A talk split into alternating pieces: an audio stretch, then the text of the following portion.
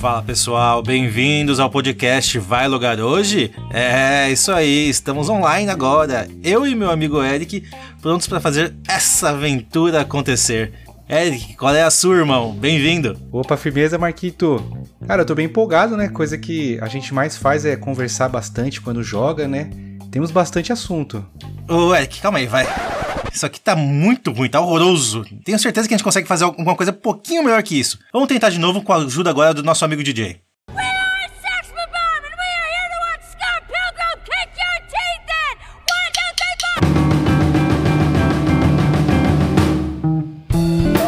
Fala pessoal, bem-vindos ao centésimo episódio do podcast. E aí, vai logar hoje? Eu sou o Marco Barbosa e finalmente chegamos a este episódio tão especial, meu caro amigo Eric. E digo mais, que intro foi aquela, hein? Opa, oi para quem todo episódio precisa criar uma frase nova. Eu sou o Eric Fagundes e essa foi a intro do nosso primeiro episódio, Marcolino, onde tudo começou. Fizemos um remaster dela, mas agora a gente vai fazer o que? Um remake, Marcolino, do primeiro episódio, é isso mesmo? Remake, remaster. Mas exatamente, vamos refazer aquele nosso primeiro episódio como uma forma de homenagem a tudo que já passamos até hoje. Quem sabe isso já não vira uma série nova por aqui, hein? Vou aproveitar também e chamar aquele que é responsável por dar uma cara diferente às nossas intros. DJ, sobe o som!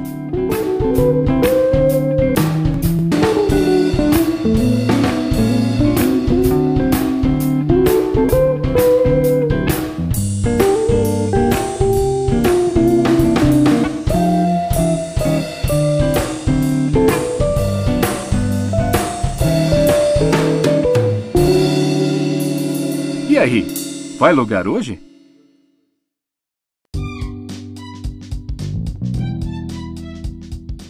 Boa, Marcolino, 100 episódios e ainda a intro é algo que nos dá trabalho, né? Justamente porque é o único momento que a gente tenta falar bonitinho, tenta gravar o roteiro e às vezes acaba acabando nos enganchando.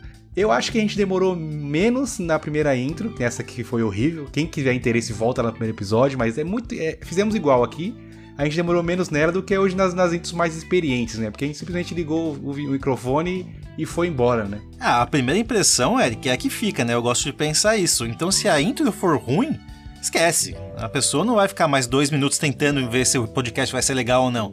Ela já vai sair fora. E esses caras aí não tem sintonia, não, não é agradável, não faz uma piadinha legal. Então, a intro para mim é, é prioridade. Agora, as nossas primeiras intros, em especial a do primeiro episódio, rapaz, que desânimo! Xoxa, capenga, manca, anêmica, frágil e inconsistente. Parecia que a gente tava sem vontade, parecia. Tímido a gente tava, ok. Mas sabe, era aquele negócio introvertido, falando para dentro. Parecia que a minha esposa tava dormindo no, no lado, assim, sabe? Não podia falar alto. E aí, Eric, tudo bom?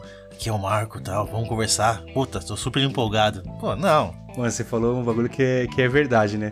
Que eu falo, estou super empolgado. Tá, tá mostrando, mostrando na voz, você tá bem empolgado. Mas eu, acho que era mais era timidez mesmo, Marquinhos. Timidez sim, e, sim. e, experimentar o novo. A gente não sabia exatamente para onde ir. O roteiro a gente fazia em um outro aplicativo. Mas o da hora foi que esse primeiro episódio, eu e o Marco, não é que a gente não gosta dele, é que nem.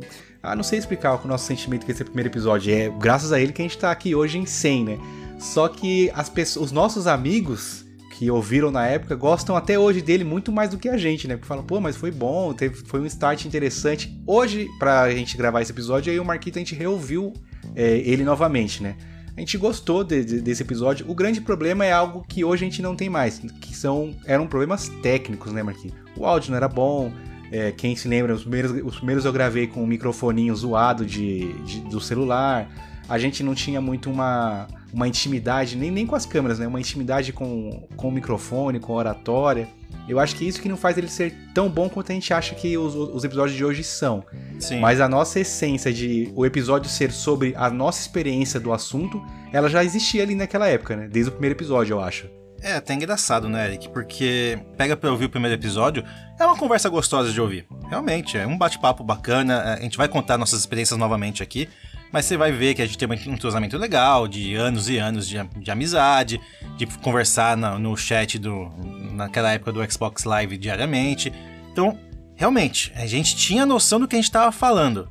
Agora, a experiência não tinha nenhuma. E é legal a gente ter feito esse podcast não só para nossa vida pessoal aqui gravando episódios, como para mim, pelo menos, profissionalmente também, tá? Hoje, numa reunião, eu me sinto muito mais confortável de falar, tanto em inglês, em português, abrir câmera, tudo mais, por quê? Por graças a essa nossa experiência de gravar episódios de podcast.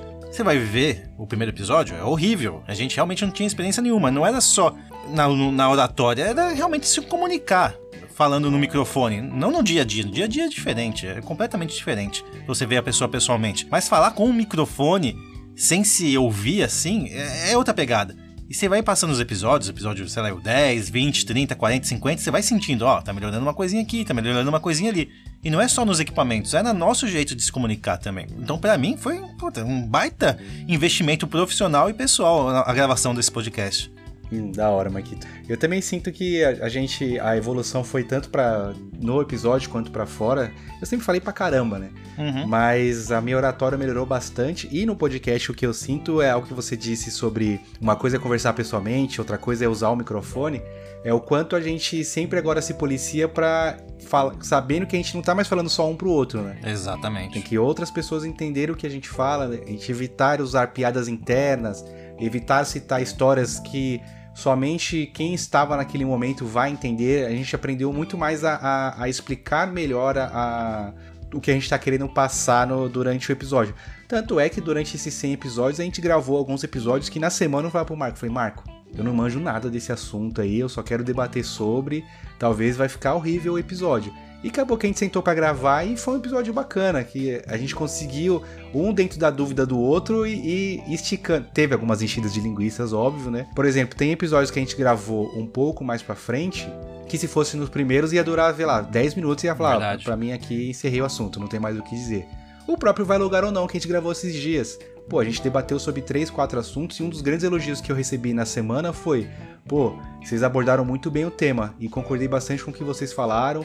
É, são, foram notícias importantes e, vocês explicaram direitinho o que vocês tinham que passar. E é o que a gente sempre brinca, né? Se fosse antes, a gente só ia falar, é, realmente essa notícia é legal. É, então, é um clássico nosso isso, né, Que a gente sempre relembrar esse momento do nosso, nosso início. E a gente falava, ia falar de um jogo. Pô, baita jogo esse aqui, hein, Eric? Legal pra caramba, ó. Gráfico bonitão. É, e quem fez? E o diretor? E do que se trata o jogo? Tipo, dane-se, não tem essa informação. A informação relevante é que o jogo é legal. Pronto. E hoje não, né? Hoje a gente se preocupa mais em fazer uma pesquisa antes, chamar convidados também que nos ajudam bastante, que esse é um ponto muito bom do nosso podcast. A gente sempre teve pessoas que nos ajudaram, então o bate-bola sempre funcionou muito bem, graças aos convidados também, mas principalmente porque a gente evoluiu muito nesse meio tempo. Você falou de convidados, até isso eu acho, eu acho interessante. Bom, o nosso primeiro episódio que teve um convidado foi com o Felipe, sobre um motel, que é um, é um episódio que tem números grandes até hoje, ele sempre figura ali entre os top 10, que é um tema interessante. Foi o primeiro convidado, só que o Felipe é meu amigo, o Marco chegou a conhecer ele pessoalmente algum, algum dia, então a gente estava como se fosse mais uma pessoa junto com a gente. Sim. Já a primeira vez que a gente conversou com o convidado, fizemos uma entrevista, foi logo com o Ricardo Juarez. Pô, aí o Marco a gente ficou a semana inteira com o funiquito. Foi, mano, a gente, a gente... Só que ali foi um divisor de águas que eu falei, pô, Marquita, a gente, a gente consegue. Consegue trocar ideia com. Não sei se com quem, com quem, com quem quiser sentar aqui, com, com qualquer pessoa. Mas é, pelo menos fazer feio, a gente, acho que a gente não vai. Porque, pô, Ricardo Juarez, a gente tinha pouquíssima experiência. Não vou me lembrar agora exatamente qual que é o episódio que foi com ele, mas não foi antes dos 30. Quer dizer, foi antes do, do, do 30 episódio. Foi bem no começo. Uhum. E a gente sentou e o cara se sentiu à vontade para trocar ideia com a gente, como se ele só estivesse trocando ideia mesmo. A gente deu a nossa opinião sobre o trabalho dele, fizemos uma pesquisa antes, obviamente, mas ali a gente também já a gente viu que a gente consegue, não é fingir, mas a gente consegue passar com naturalidade algumas informações como se a gente já soubesse ela há anos, né? Falar, pô, Ricardo, você dublou o Dudu do Edu, como é que foi essa experiência? Eu assistia. A gente gosto, realmente a gente assistia, mas a gente não ia lembrar que ele tinha dublado um deles, né? Mas a gente Sim. fala como se fosse natural, vai vai saindo. E um outro episódio que para mim marquei até assim é o TCC do quanto a gente melhorou é o nosso de top 10 Xbox 360, não, nosso top 10 de Play 1 três horas e meia falando de videogame, mano. é muita coisa, né? né? Não só o tempo, é, a gente teve conteúdo para é, três horas e meia, muita exato. informação uhum. e a gente conseguiu numa boa. Foi gravado acho que em dois dias, né? Que a gente parou um dia, continuou no outro. Não caiu a petec em nenhum momento desse episódio.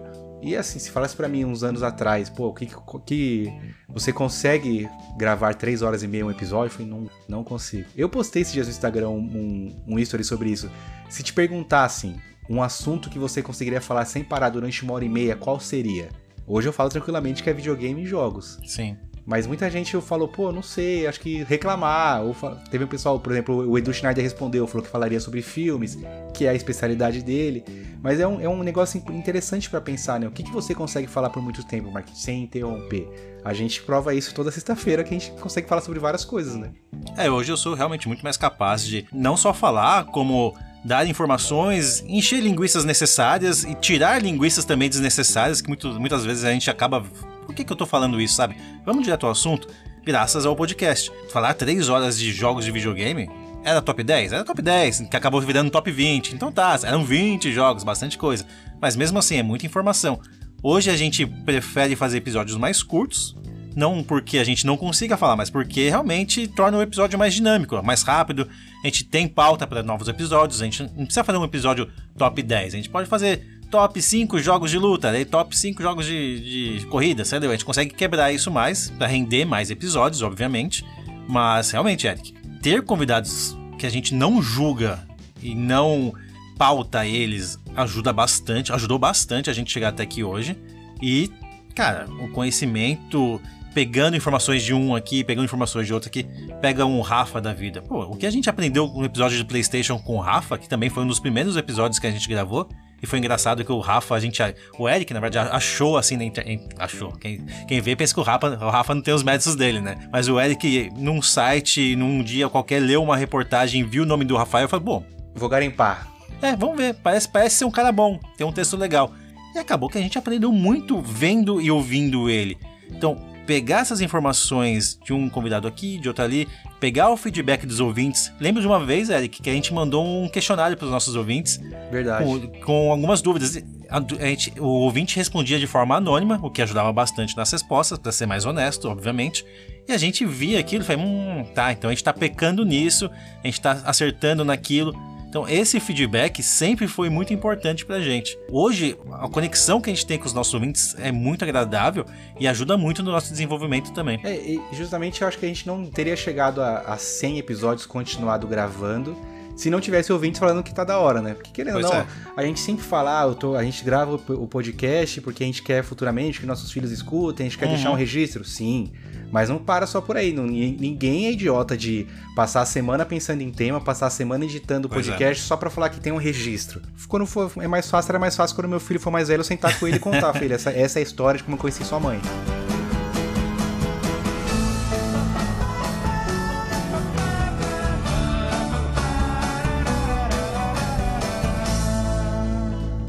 Porque a galera que ouve sempre falou, pô, tá bacana. Esse, esse tema foi legal. E se vocês fizerem um tema sobre tal coisa? É um puta de um combustível para mim e pro Marquito também, a, todo o apoio que a galera dá e dá até hoje, né? Sim, o maior acerto foi a gente ter criado o um grupo de ouvintes, a galera engaja bastante, sempre quando sai episódio tem uma molecada lá que acaba de sair, o episódio tem uma hora, uma hora e dez já tá mandando o que achou do episódio. Pra gente isso é, isso é maravilhoso.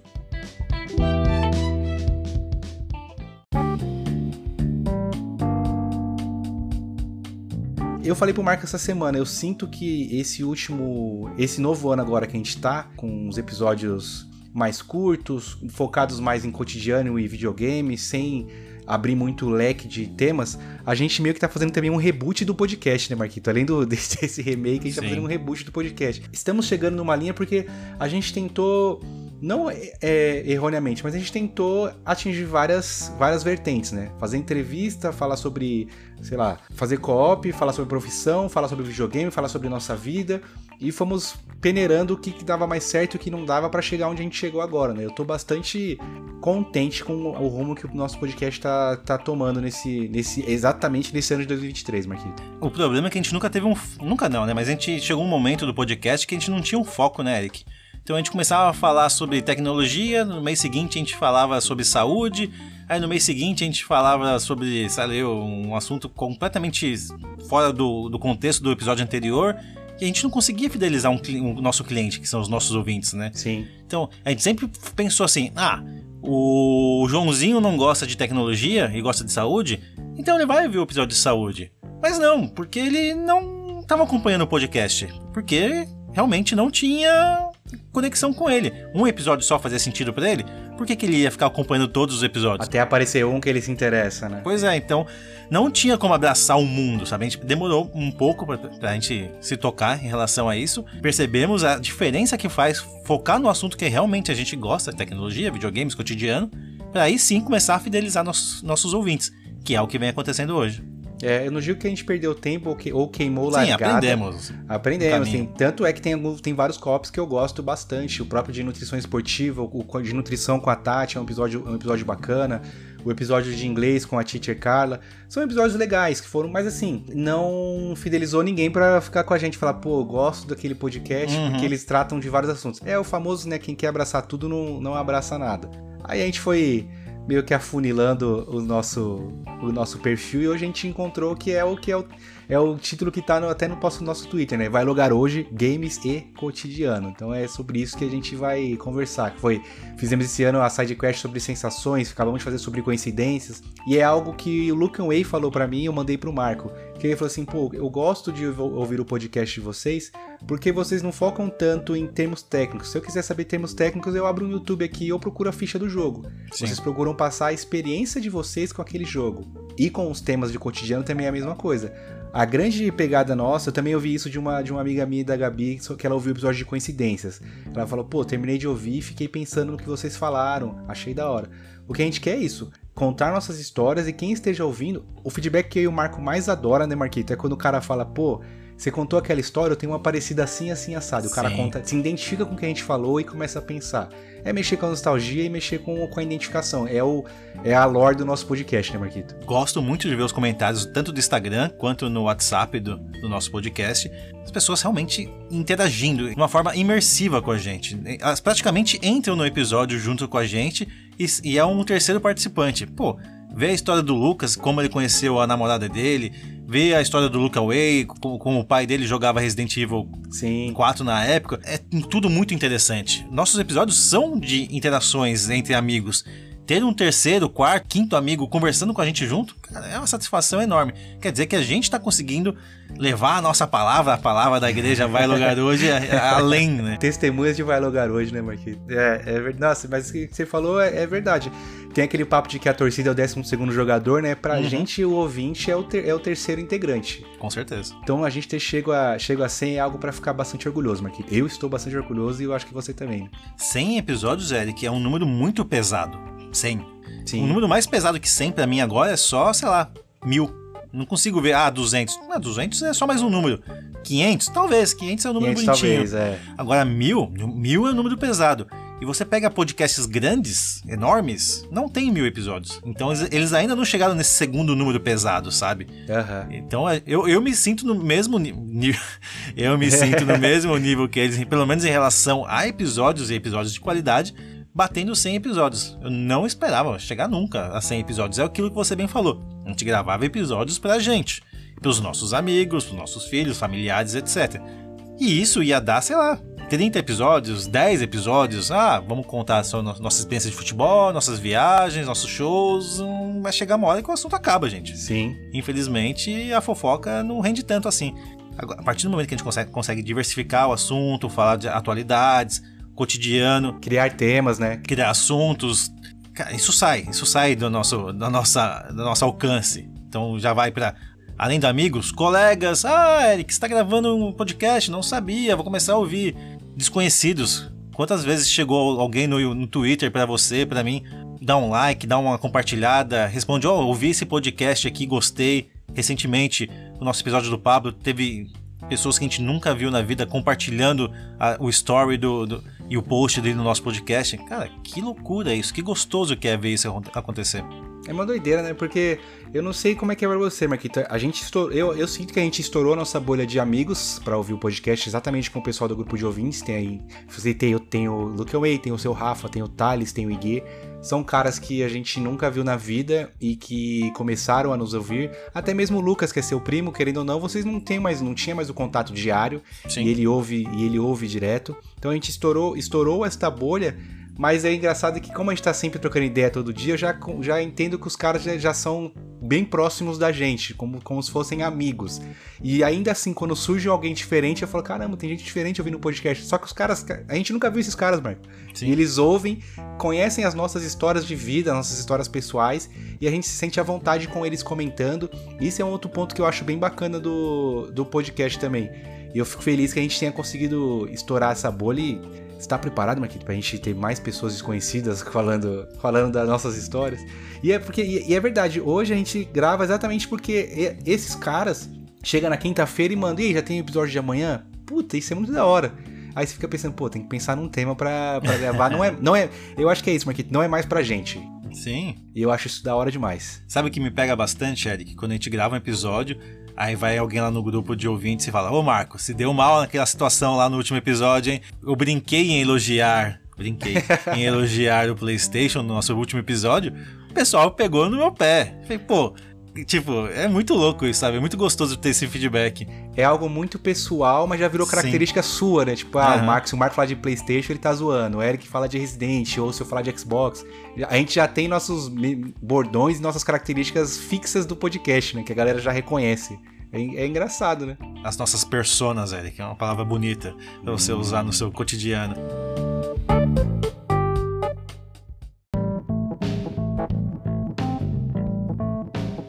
Estamos amigos há quanto tempo já? 16 anos de, de amizade e tudo começou por causa de videogame, né? Não foi nem por causa do, do trabalho. Pois é, pois é. Por mais que a gente se via pessoalmente no trabalho, o que nos uniu de verdade foi o videogame, né? O assunto videogame. Porque a gente a gente sempre esteve em funções diferentes desde que a gente se conheceu. Por mais que eu, no começo também era analista de call center. Eu mudei de cargo para ser desenvolvedor. O Eric chegou no call center como analista de call center. Então a gente não tinha contatos diários. Uma dúvida ou outra que o Eric tinha, alguma solução diferente que podia dar pro Eric, eu sempre ajudava. A gente não era nem colega, né, Eric? Não é nem colega de trabalho, a gente dividiu o mesmo espaço de trabalho. Dividiu porque... o mesmo espaço, exatamente. Quem já ouviu nosso episódio de coincidência sabe o que, o que rolou para eu e o Marco começar a trocar ideia, as coincidências que ocorreram. Mas aí o grande ponto que fez a gente ter bastante contato foi por conta de um campeonato de Pro Evolution Soccer que eu e o Marquito jogavam. Na verdade, o Marco jogava junto com outro amigo nosso que a gente falou que é, é a senhora do destino desse podcast, graças a ele que todo mundo se conhece, que é o Felipe Parreira. E eles jogavam um campeonato de Pro Evolution Soccer. E eu, e eu escutei hoje o episódio, Marquito, a gente nem conseguiu explicar exatamente como é que funcionava isso, né?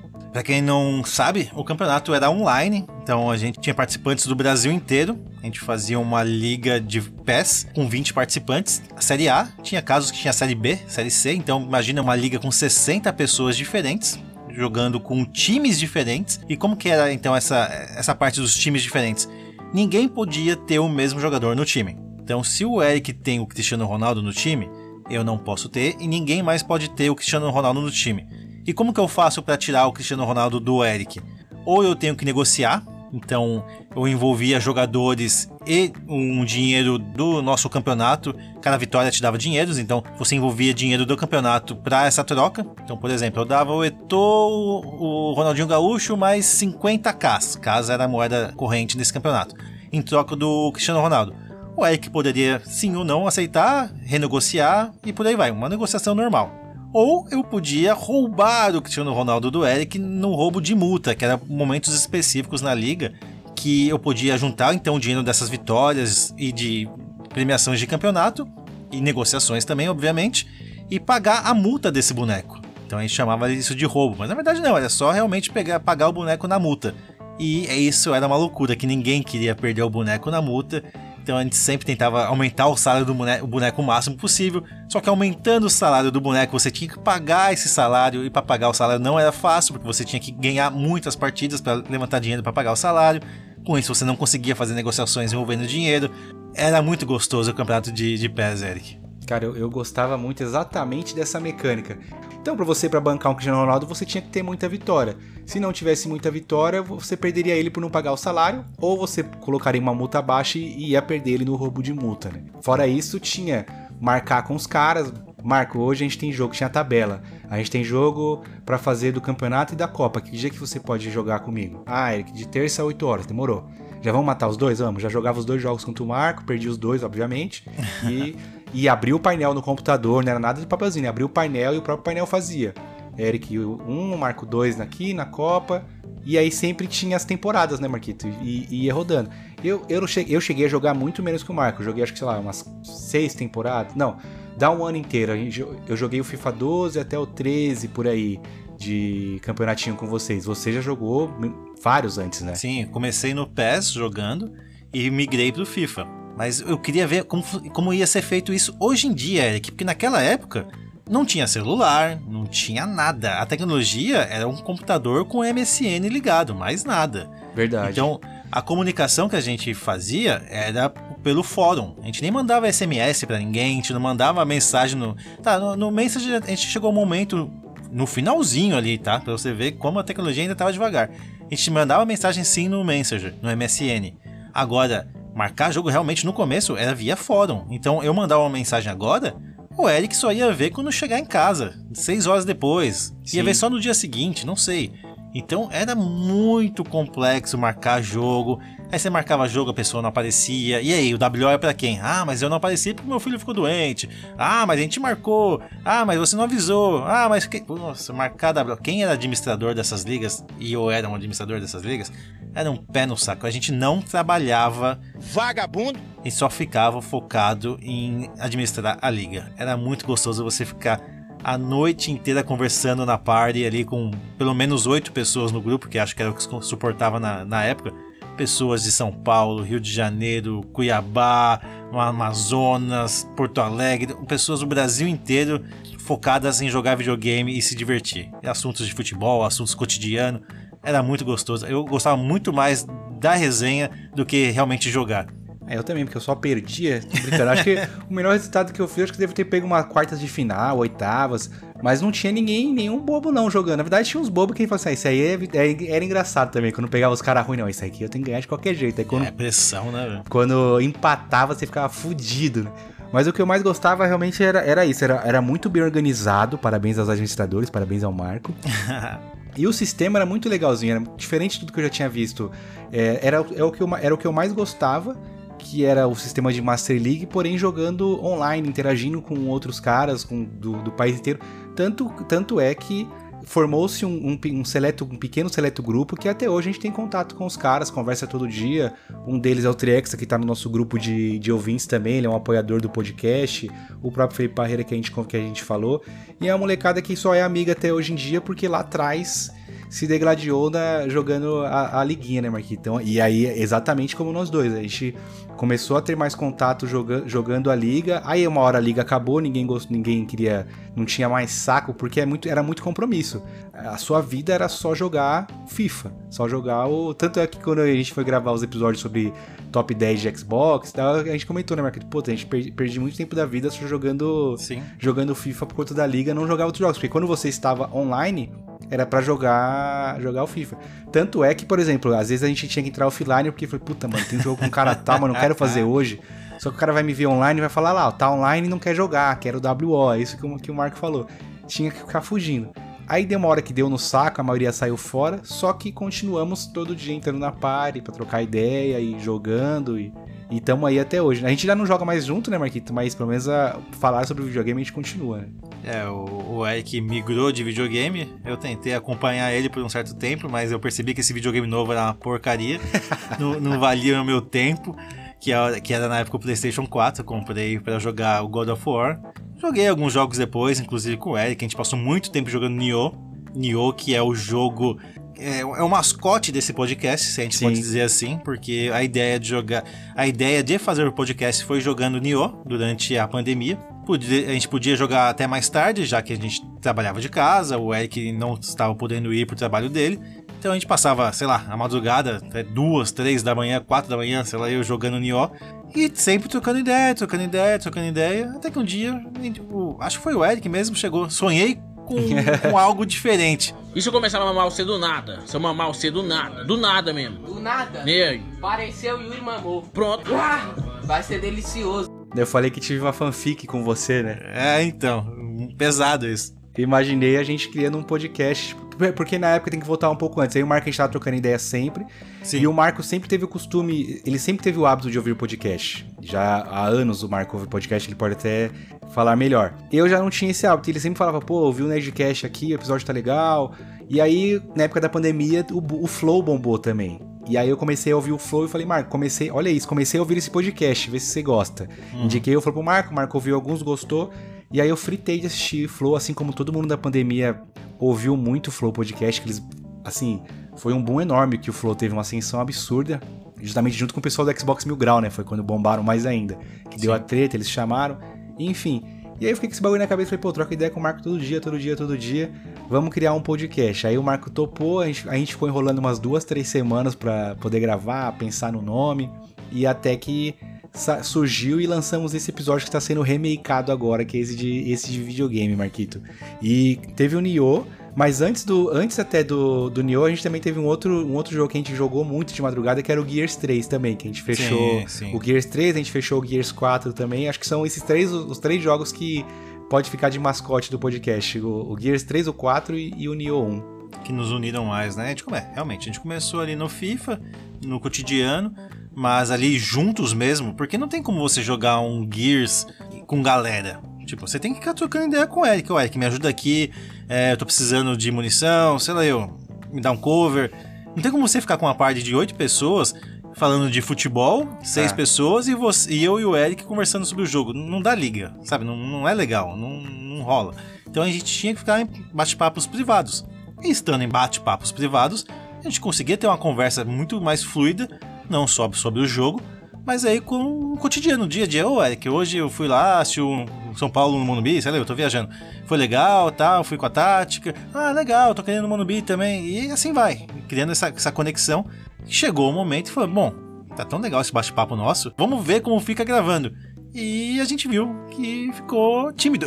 É, a gente viu que, que, tinha, que tinha, tinha alguma coisa ali, né, Marquinhos? Tinha, tinha. Um, tinha um futuro.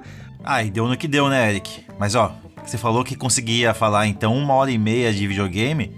Quero ver se é verdade então. Vamos começar o nosso remake então, Marcolino. Bora lá então.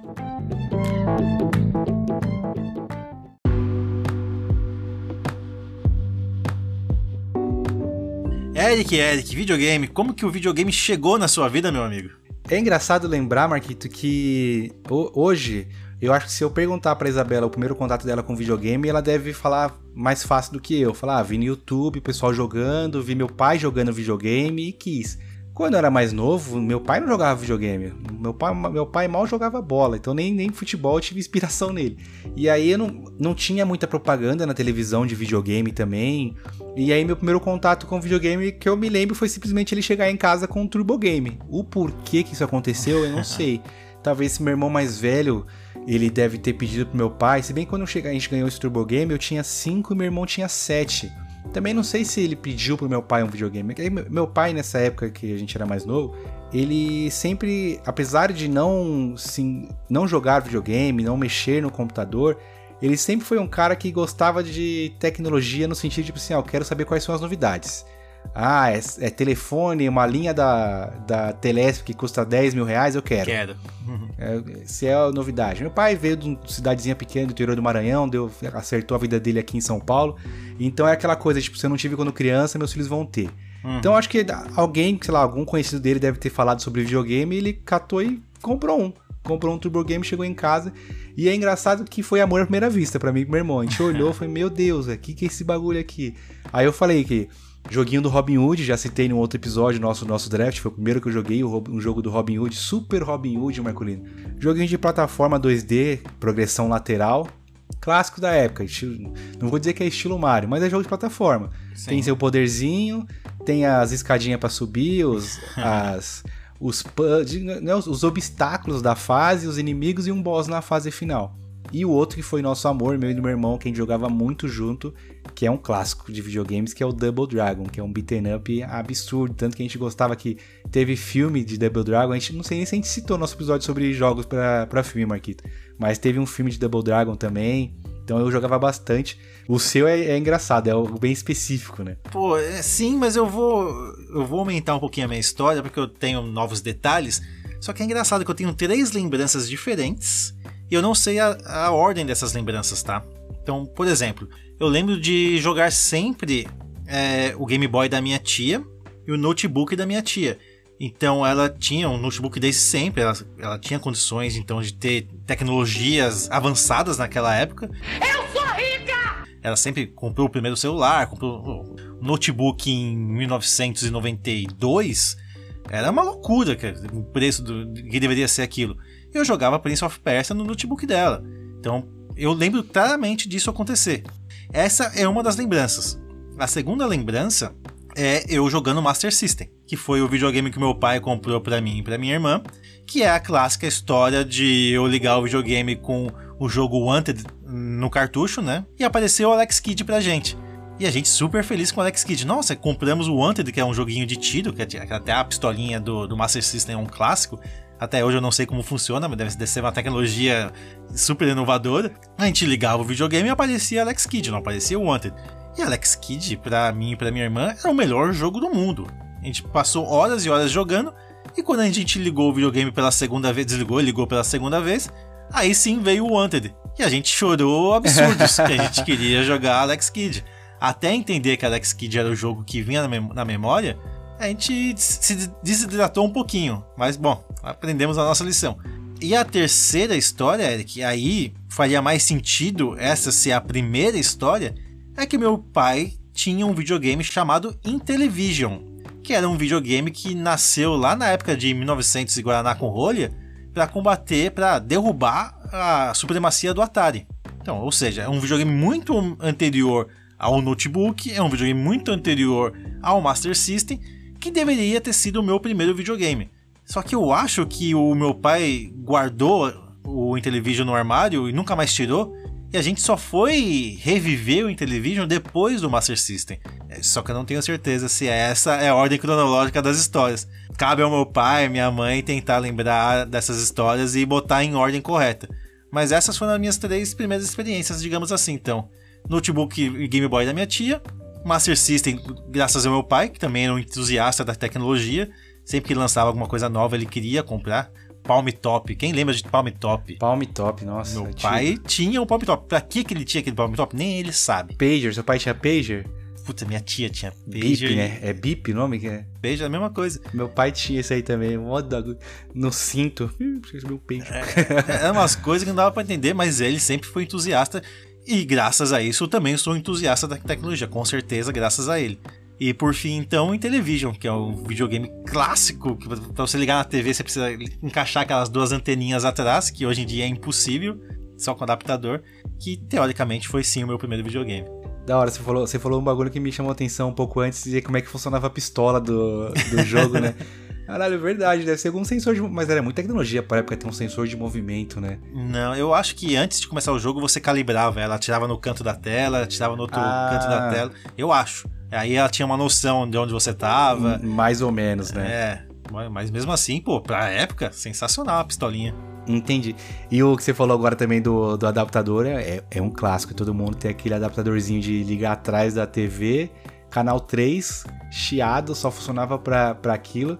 E aí eu me lembro, eu ouvi o episódio e aí eu falei no episódio que a gente só tinha, só tinha uma TV para jogar, e na verdade não, tinha uma TV na sala e tinha uma, uma TVzinha de tubo 14 polegadas no meu quarto do meu irmão, que para mim na época era uma TV Opa. FAT LCD 47 mil polegadas.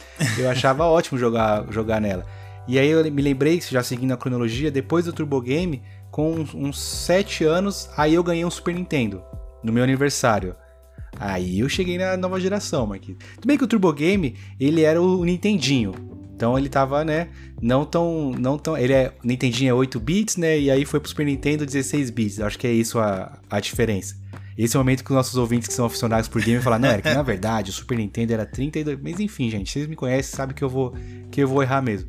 Aí eu fui pro Super Nintendo, veio com o Super Mario World. Era, era a, o meu Super Nintendo era a versão Super Mario World, que a caixa dele tinha o Mario com, montado uhum. no Yoshi.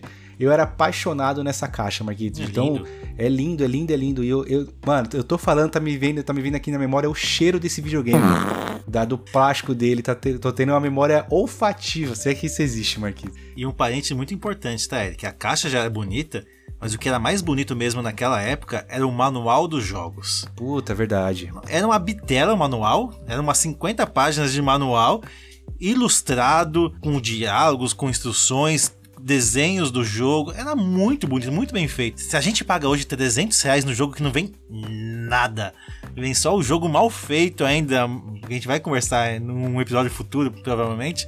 Naquela época você vinha o jogo completo e com aquele manualzinho. Que coisa mais maravilhosa, Eric. Tudo bem que o meu, o meu, meu Super Mario veio dentro do dentro do, da caixa do Super Nintendo, ele tinha um espaçozinho dele bonitinho, sim. mas os outros por fora tinha a caixinha dele também sim, estilizada. Sim. Hoje, hoje ainda existe esse manualzinho de jogos.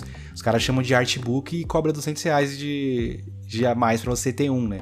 E quando não, ele você paga um pouquinho a mais para ter a versão digital dele para baixar no, no videogame. Tipo, não tem a menor, não tem a menor noção. E aí, ó, eu meu aniversário é em maio, Marquito. Eu fui comprar outra fita de Super Nintendo só no Natal. Sete meses depois. Então foram sete meses jogando Mario. Mario. e não fechei, acho que nesses sete meses. Eu fechei foi uma vez só. E aí no Natal a gente foi na C&A. E eu lembro que eu, eu ouvi hoje de novo, eu falei, puta, foi verdade. A gente foi na C&A do Shopping Morumbi, que lá vendia jogo. E é até engraçado, hoje se você vai, por exemplo, na Americanas tem jogo de videogame sendo vendido, no Carrefour tem jogo de Play 4, de Play 5. Sim. Mas naquela época a C&A era C&A, uma loja de roupas. Uhum, e tinha fazia sentido, né? E tinha fita de Super Nintendo e eu comprei o FIFA na época, FIFA 94. Qual que é o, deixa eu ver aqui, se foi, se foi 94. Não, retiro tudo que eu disse, Marquete. Eu ganhei o Super Nintendo em 94, no meu aniversário de 7 anos. Tá, Talvez eu não tenha essa memória tão refrescada de quando eu ganhei meu Super Nintendo, se foi em 94. Porque eu, mas a, a, próxima informação eu tenho certeza, que o, o, FIFA que eu comprei foi o 97. Então, não sei se eu fiquei três anos para comprar um outro jogo, mas eu sei que eu só tinha Super Mario e só tinha o FIFA. Só agora só não tô sabendo quando foi que eu, que eu ganhei o, o Super Nintendo.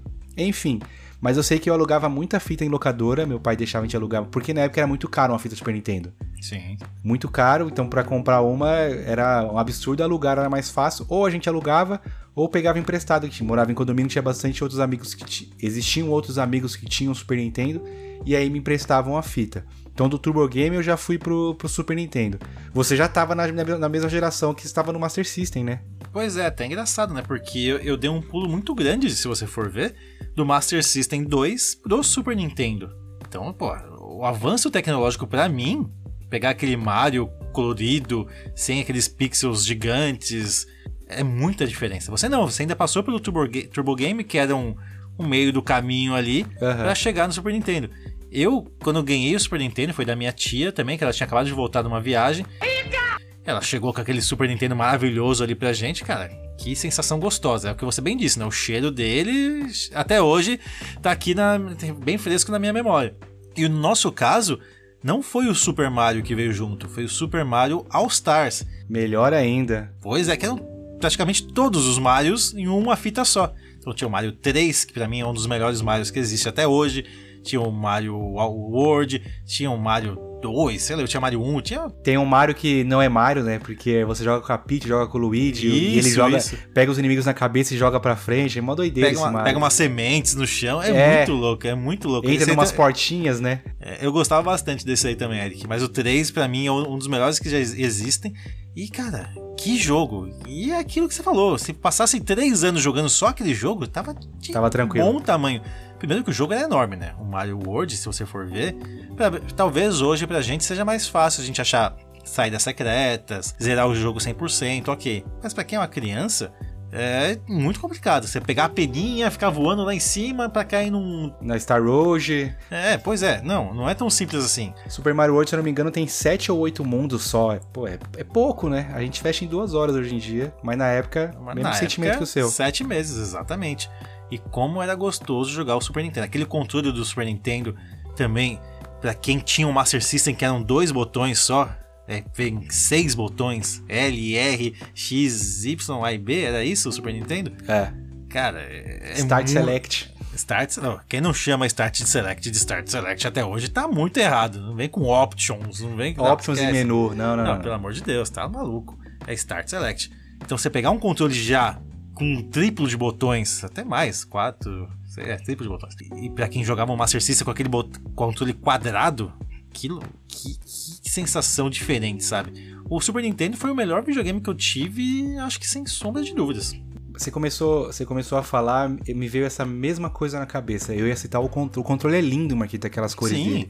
Aquele roxo mais forte no, no A e B, o X e Y, um lilás um pouco mais fraco. O videogame também, é o Power e o Reset. Power Reset, Marquito. O Eject. Lembra do Eject, que você pum, apertava e subia, subia a fita. Esse, videogame, esse Super Nintendo eu acho que é um dos videogames mais lindos que já, já foram feitos, Marquito. E eu Concordo. também acho que é o melhor videogame que eu tive. Se for analisar assim, não, não tem Play 5 pra ele, não tem, não tem, mano. Nada chega perto do Donkey Kong, Eric. Nada, nada. Super Nintendo era maravilhoso. Eu jogava muito Final Fight com meu irmão.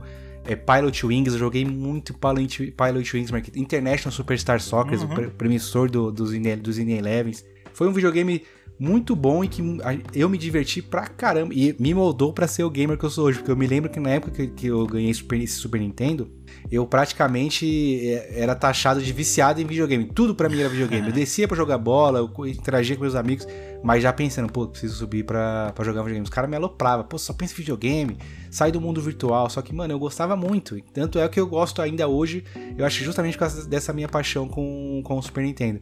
Porque eu só queria jogar videogame, só jogava Mortal Kombat. Marquito, eu não gosto de jogo de luta, eu jogava Mortal Kombat, jogava Street Fighter. O que viesse jogar. Tudo eu queria jogar nesse videogame. Semana de prova, minha mãe falava não vai jogar. Eu dava um jeito de jogar escondido dela Pra conseguir para conseguir ligar o meu, o meu Super Nintendozinho. Então é, é meu videogame favorito, sem sombra de dúvidas, Marquito. Eu tô quase entrando aqui no Google e comprando um Super Nintendo aqui só pra ter na estante, sabe, Eric? É, um dia que a gente for, se tiver mais grana sobrando pra gastar com besteira, certeza que a gente compra um vira, vira acumulador de videogame, né, Marquito? Mas eu acho que não. Eu vou querer só ter um Super Nintendozinho. É, Hoje em dia é tão simples, né? Você baixar um emulador pra jogar no computador, pegar um Switch da vida e fazer ele de Super Nintendo. Então, seria mais uma peça de arquitetura mesmo em casa, né? Uma peça de decoração. Tá. Pra jogar mesmo, é, eu acho que voltaria muito no que a gente conversou no nosso episódio do PlayStation 1. Ai, que saudade de jogar um Final Fantasy Tactics. Você bota pra jogar hoje. Nossa, mas que, que, que demorado isso aqui, né? Esse loading aqui. Por que tá demorando tanto? É, então, tá. Esse controle não é tão responsivo, né? Aí você, ah, deixa, vamos, vamos, vamos, vamos voltar ali pro meu videogame atual. É, talvez pare nessa, nessa questão da nostalgia. Aí a gente não, não pode ser injusto de dizer que, obviamente, hoje em dia a tecnologia do videogame é muito maior e gráficos, jogos narrativas, narrativamente muito mais é, elaborados, baita histórias, baita plot twist, baita interações Sim, que sim. você faz com o jogo. Mas no quesito diversão e sensação, né? Sensação aqui, então acho que é a sensação, tipo, mano, que coisa gostosa que eu tô fazendo aqui jogando esse videogame. Porque era muito novidade, né? No Super Nintendo. Aí depois eu tive PlayStation 1, tive PlayStation 2, fui pro Xbox 360, continuei jogando. O meu vício eu acho que ele não diminuiu, diminuiu mais o meu tempo de jogo. Tempo pra poder para poder jogar, mas a minha paixão pro videogame ela continua exatamente a mesma, que ainda sou um entusiasta dos games. Eu ve, e eu vejo alguns amigos meus, conhecidos meus, que jogavam muito videogame na época, até mesmo meu irmão mais velho, a gente cresceu jogando junto. O Mario, cada um jogava uma fase, a gente jogou no Play 1, Tony Hawk jogou Gran Turismo. Hoje eu não vejo ele se interessar nem um pouco por videogame. Simplesmente seguiu a vida dele com uma outra. com outros hobbies. Pra gente continuou, né? É, pra mim foi até engraçado, porque eu saí do Super Nintendo, que era um videogame que eu não tinha possibilidade de comprar jogos. Então eu era um entusiasta de videogames, mas eu era um entusiasta monojogo, né? Sempre tava ali no, no Super Mario, dependia de uma locadora ou outra para alugar jogos, para ter jogos pra jogar diferentes. Mas aí eu pulei, Eric, pro PlayStation 1. Que aí sim a. Me desculpa, perdão da palavra, mas aí a putaria aconteceu, né, meu amigo? Era 10 jogos por ida ao centro da cidade. Eu voltava das barraquinhas de camelôs completamente abarrotado de jogo. Eu tenho o CD de PlayStation 1 perdido em casa até hoje, é perdido mesmo, sabe? Eu tava revirando uma gaveta de lençol, aparece um CDzinho lá perdido. E por que tanto jogo e tanto jogo inútil que eu tinha? Eu, eu realmente tinha muito tempo pra jogar, obviamente. Tinha dó da minha mãe, que eu, eu meio que obrigava ela a me levar nesse- nos centros da cidade, atrás do Shopping Morumbi, tinha barraquinhas também que vendiam jogos de piratas. E, cara, que eu tinha de jogo me tornou então um viciado em jogo, porque não é possível eu ter tanto tempo disponível e vontade de jogar videogame. Então, se eu fui entusiasta de videogame alguma vez na vida, com certeza foi nessa época que eu tinha então muita possibilidade de ter esses jogos e muito tempo. No PlayStation 1 você chegou também a jogar muita coisa ou ficou aí começou a seu amor pelos jogos de futebol que você não conseguia jogar mais nada? Não, no Play 1, no Play 1 ainda joguei bastante coisa, Marquito. É, chegou a... Joguei bastante Pro Evolution, eu gostava muito de, de criar meu boneco, criar o boneco do pessoal do condomínio. Isso aí todo mundo fazia, né? Tinha aí, tava no, no Edit uhum. Mode e brincava. E em paralelo também, eu também joguei bastante no computador. A gente tinha um computadorzinho, jogava bastante coisa no computador, jogava L-Foot, aqueles CDs que você comprava na banca que vinha mil jogos, nenhum funcionava, também tinha. Mas o Play 1, tanto que a gente conseguiu fazer de bom top 10 jogos Sim, Play 1, eu, eu, joguei, eu joguei bastante, muito por causa do que você falou.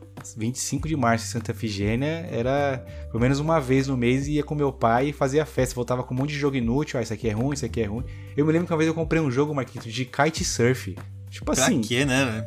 Pra quê, mano? Jogo de kitesurf e, e eu falei, ah, vou pegar, vai que é legal, uma bosta. e deve ter jogado umas 6 horas desse jogo de kitesurf, hum, que era uma bosta. Consegui, eu não conseguia entender os comandos, o que tinha que fazer, meu boneco só caía. Eu falei, ah, foda-se, já paguei tão caro nesse jogo aqui, né? Eu jogava de, joguei é, de na lado. Na verdade, você não pagou nada, né, Eric? É, mesmo, meu pai que Mesmo né? que é. tivesse sido caro, você nem ia sentir no bolso, né? É. Tinha esse problema da infância, né? A gente tinha noção de quanto valia um jogo. Na verdade, era mais a tristeza de, puta, queimei uma, uma opção aqui com esse joguinho. Mas beleza, eu vou pro outro aqui. Então, na época de Play 1, eu joguei bastante coisa, mantive de pé o meu vício. Teve só um momento na minha vida que eu cortei legal o meu vício, foi a época do Play 2. Eu joguei pouca coisa do PlayStation 2, em, em comparativo com o Super Nintendo e com o Play 1 tava naquela fase rebelde. Não é uma fase, mãe. Só queria dar rolê, encher a cara tal. E aí não, não, joguei Play 2, bastante jogos, mas não tanto quanto os outros os videogames anteriores. Aí eu voltei a jogar muito na época do Xbox 360, que foi quando a gente começou a jogar junto. Sim. Mas no Play 2 foi uma, uma, uma, um momento meio que obscuro. É, saindo do Play 1 para mim, aí sim eu fui para um outro salto tecnológico muito grande, que foi o Nintendo 64 quando eu lembro que eu queria comprar muito o Nintendo 64 versão Super Mario World, obviamente, que era o jogo, ainda é o jogo, né? Mas naquela época, então, todo mundo queria ter o Super Mario World, coletar 120 lá é Super, Super Mario 64, né? Isso, Super Mario 64, obrigado. Então eu queria ter o Super Mario 64, só que na loja que a gente costumava ir naquela época, não tinha a unidade do Super Mario 64. Tinha a unidade do Pilot Wings. Hum, clássico demais. É, pois é, o Marquinhos naquela época não sabia que Pilot Wings era legal. Ele só achava que Mario era legal. Sim. E chorou absurdamente também.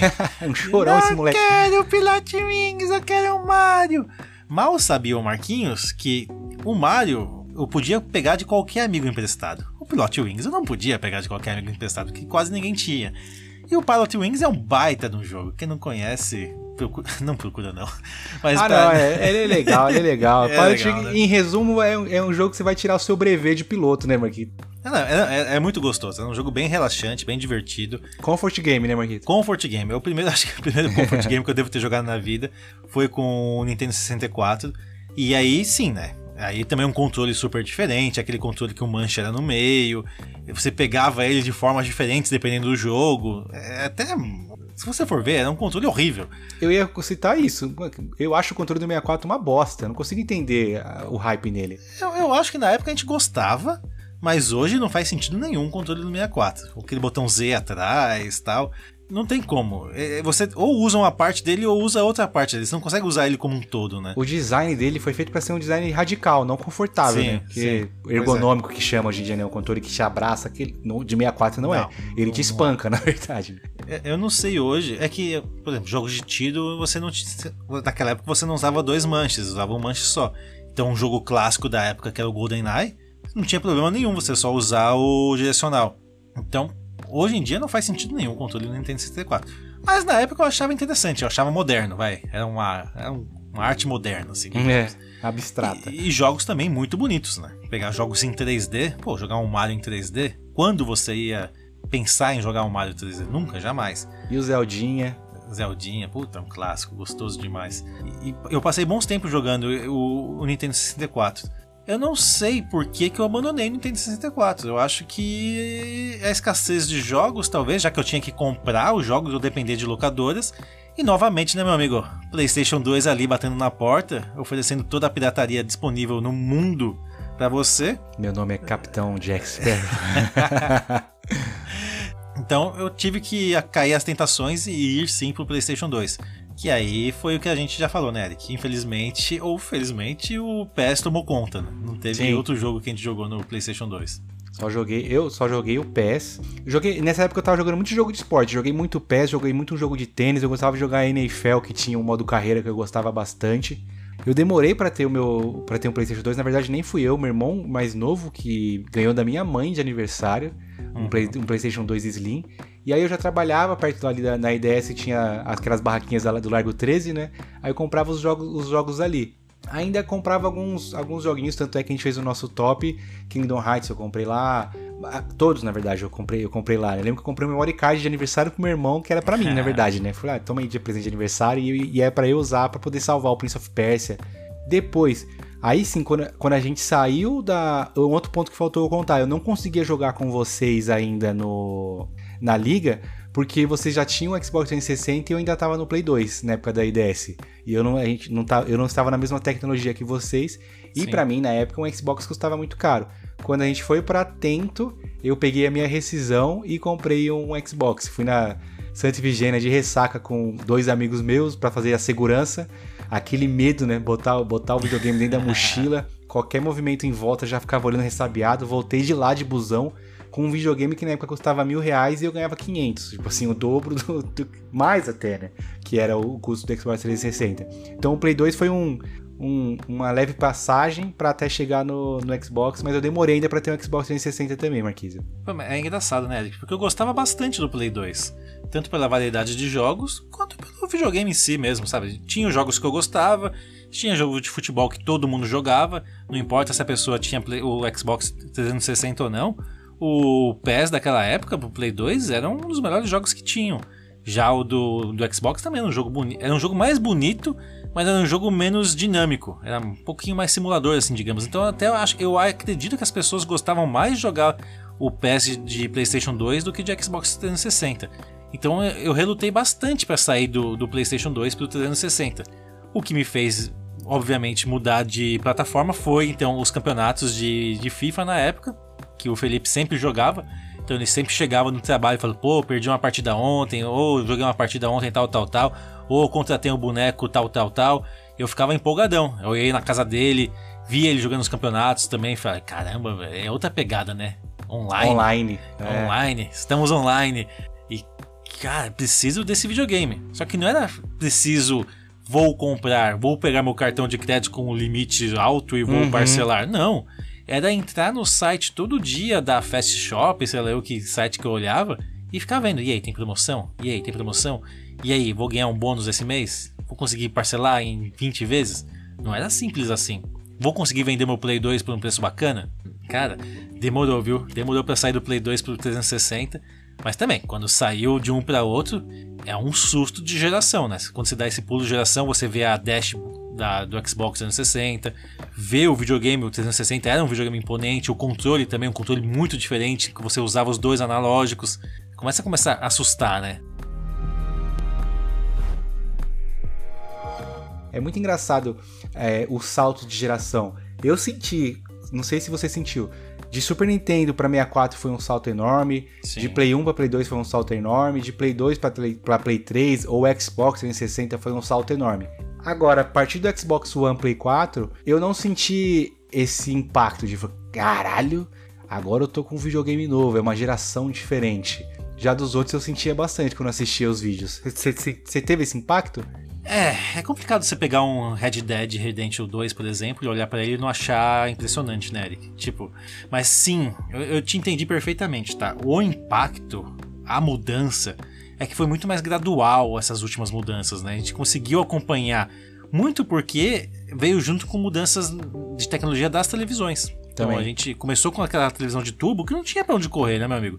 Era tubão, ela tinha um limite. Aí veio o LCD, veio o plasma, veio o LED, veio cacete que for, 4K. Então a gente foi conseguindo acompanhar a evolução não só no videogame, mas no nosso dia a dia, assistindo uma televisão, assistindo um filme, etc. Nos videogames antigos, não. Você sentia o impacto na, na força do videogame em si, já que a TV era a mesma para todo mundo. Então eu acredito que tem um pouco disso também, porque a gente foi se acostumando mais fácil, mais gra gradualmente com as, com as mudanças de hoje em dia. Mas negar que hoje um jogo, um God of War de PlayStation 5 não é, não é uma coisa, umas coisas mais bonitas que existem é, é loucura, né? Ah, não, são. Realmente sim, sim, são. Sim. E eu sei que você me entendeu, mas, tipo, é, é muito bonito. Mas a gente já tá mais acostumado, né? Tipo, ah, beleza, boa, é, belo, belos gráficos, próximo jogo. Sabe um bagulho, um impacto que eu senti muito grande, Marquito? No Xbox 360 eu jogava com cabo AV, que a minha Isso. TV era de tubo. Uhum.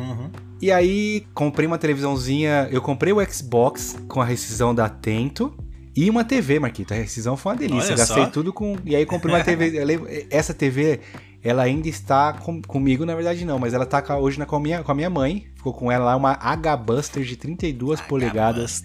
LCD ou LED, eu não sei qual que é a diferença de tecnologia, mas é a piorzinha das duas. E aí um amigo meu falou, mano, é, dá pra colocar no cabo HDMI e tal. E eu me lembro que era o Bayonetta o jogo. Quando eu, não, Bayonetta não, NBA 2K.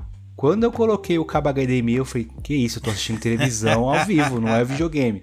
Uma baita diferença de, do gráfico. E dá realmente, né?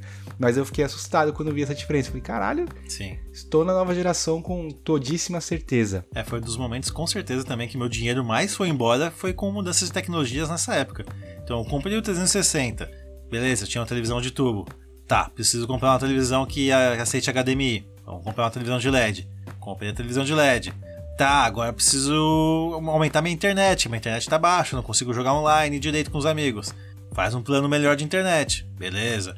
Hum, mas dá pra colocar um sonzinho legal aqui nesse, nesse jogo, né? Ouvi um, um Burnout Paradise no último volume. Vamos comprar então um aparelho de som legal, um receiver.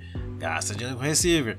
E nisso ganhando o quê? 600 reais por mês. É, foda-se. É, é umas loucuras que a gente fazia na época que não dá para entender como era possível. Aí, aí tem, ah, não, vou comprar, jogar um jogo de tiro, vou jogar de head, o barulho tá atrapalhando. Vamos comprar um headset. Para jogar online tem que assinar live, vamos assinar live. E eu acho que nessa época aí a live não tinha nada desse bagulho de dar dois, três jogos por mês, não. Era só pra jogar online, assim, é só aí. jogar online só e boa sorte, meu amigo. E falando em ter dinheiro, gastar muito e ganhar jogos, Eric, o que é o mais importante. Tudo isso hoje é possível de uma forma muito mais fácil, rápida e sem complicações. Como que o nosso ouvinte pode ter a possibilidade de ganhar então jogos? Jogos não, né? Ganhar um, um cascaizinho para comprar no seu jogo.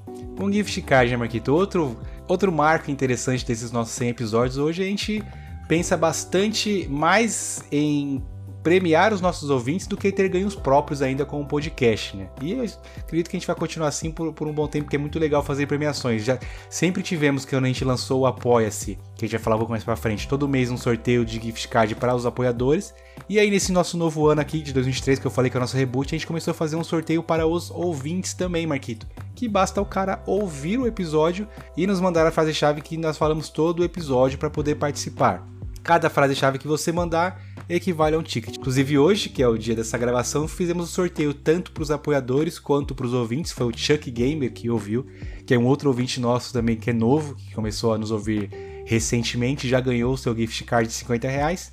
Então, para participar, Marquito, a frase-chave deste episódio é uma que eu gostei muito quando eu ouvi o, o, episódio inicial, que é a que você falou: Estamos online. E esta vai ser a nossa frase-chave, Marcolino. Nada mais justo, né, que a frase-chave seja estamos online, já que o mundo online nos conectou muito no videogame e nos conecta ainda mais hoje nesse podcast, né, que gravamos à distância, então é só o online que é possível. Boa, boa. Então só mandar pra gente na DM do Instagram ou no WhatsApp, para quem tem nosso WhatsApp ou tá no grupo de ouvintes, para já ganhar um ticketzinho da frase para o sorteio de maio.